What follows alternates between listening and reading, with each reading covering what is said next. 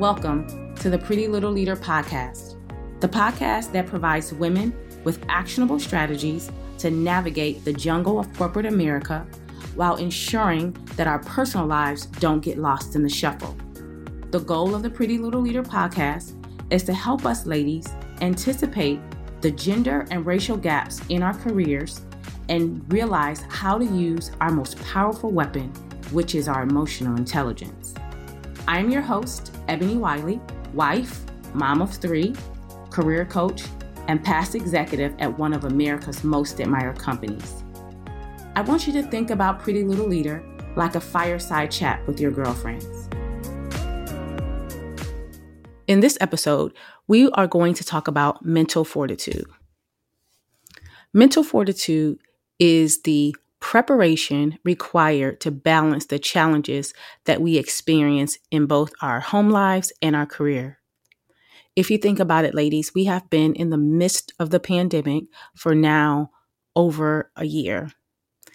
That means our time that we had to ourselves, you know, in the car after we dropped the kids off, on the way to work, on the way to the gym, whatever that time that we have is now being put at risk because we all have to stay home and stay safe. The fact is, we still need to have times to ourselves to prepare our mental status to be the people that we want, to be a spouse or significant other to someone, to be mother to your kids, to be a daughter to your parents, a sister to your siblings, and friends and you can't be so overwhelmed that you are ineffective at all of it. With respect to career, we as women have to deal with sometimes being a unicorn. We deal with unconscious bias, some of us deal with imposter syndrome, and all while facing some of the microaggressions that we face from our peers in the office. And so when I think about this topic, I always think of the sport of gymnastics because literally it's mental gymnastics that we women who work outside the home face in our corporate jobs or our entrepreneurial space. And then what we sometimes do, ladies, is we say, oh, he didn't mean it like that. Or maybe I misunderstood the comment. And you know, maybe it's me. I'm not going to take it that serious.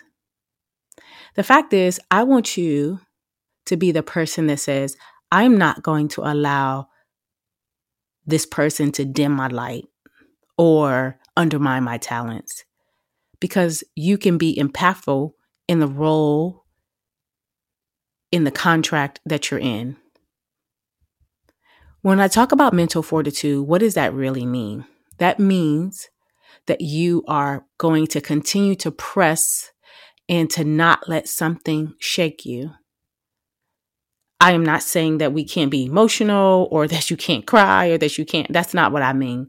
I mean that you have a strategy, a thought on how to get around whatever that challenge may be instead of turning in, inward and begin to self doubt. You know, the same as I consider Pretty Little Leader, not just a podcast, but the brand, a playbook. It's the same thing for like a sport. If you think about it, before a player can get on the field or court, they have to be in physical shape, both mentally and physically, to play the game. And it goes the same way with us. You know, if you listen to a group of ladies, you may hear things like, oh, I can do that job. Oh, I was overlooked for a promotion right? But think about it, ladies. If you were to be given the opportunity, would you be able to handle some of that mental jousting that goes back and forth? And that is all in the preparation. It's been interesting because, you know, we have more quote unquote time on our hands during the pandemic. And I've had conversation after conversation with people about mental fortitude. And my initial response, to be honest, was if you don't believe in yourself, why then why would somebody else believe in you? I can't believe that you're allowing this person. And then I had to think about it. It's not that people don't believe in themselves. we all set out with, yes, I can do this, but it's what happens when something doesn't go your way. That means, you know, the let's talk about the pandemic. You know, if your kids are going to school face to face and they get sent home for quarantine, you know, are you going to cry about it or are you going to come up with a plan? You know, you didn't get the role that you went for. Are you going to make excuses as why, you know, why is it you didn't get the role? Or are you going to say, okay, here is the plan that I'm going to put in place so that this next time it won't happen to me? Or at least I'll be able to control it a little bit as far as what people think about me. That's what mental fortitude is. It's hitting a brick wall and going, okay, instead of me crying because it hurts and my nose is bleeding, how am I going to get around it? So I was talking a little bit about, you know, the things that we as women sometimes do. Sometimes we'll say, you know, oh, I didn't get the opportunity, or oh, I didn't think this was fair, right? And it's not about being fair, it's about how you get past the thing that didn't go your way. So here are some tips. So mental fortitude is having people who have a different style than you. If you are a extrovert and you're very headstrong, it may be great to have somebody that's in your inner circle that is the direct opposite. Then there's number 2, having someone who's been through what you're trying to get through. So, if you are, you know, at the 10 year mark in your career and you have the opportunity to um, meet someone who's been at the company 15 to 20 years, right? You have to be willing to ask for their opinion. You have to be willing to be vulnerable and you have to be willing to listen because clearly that person has been able to uh, achieve what you're setting out to go do. I, I mentioned the word vulnerable. And when I say vulnerable, I am not asking that you are talking to people about everything that's going on in your household or everything that's going on uh, with your in your personal life. What I mean by being vulnerable is being willing to ask questions and willing to admit that you don't know how to achieve the thing that you're setting out to achieve. The third thing is communication. So you have to communicate when something didn't go your way. So a lot of times women, we will take stuff in if something happened or if we didn't get what we wanted instead of being vocal we just kind of be quiet and close in and what i'm saying is in order to build that muscle that fortitude you have to communicate in such a way that it doesn't sound like complaining you know if you didn't get the role instead of just kind of taking it in maybe crying to yourself in the car or crying in your garage you know whatever you are doing here um, in the midst of the pandemic communicate to the hiring manager and the hr person hey i was really excited about the opportunity of getting this role and quite disappointed that i that i didn't win.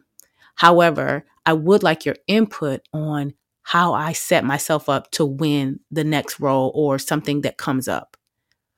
If something goes on at home where, you know, maybe the husband has done something that you didn't like, instead of nagging and complaining, just communicate, you know, whether your, you know, your term of endearment is babe or sweetheart or whatever you do to lighten the mood, you know, hey, sweetheart, I didn't like when this happened, or I would appreciate it if you would do this instead of that.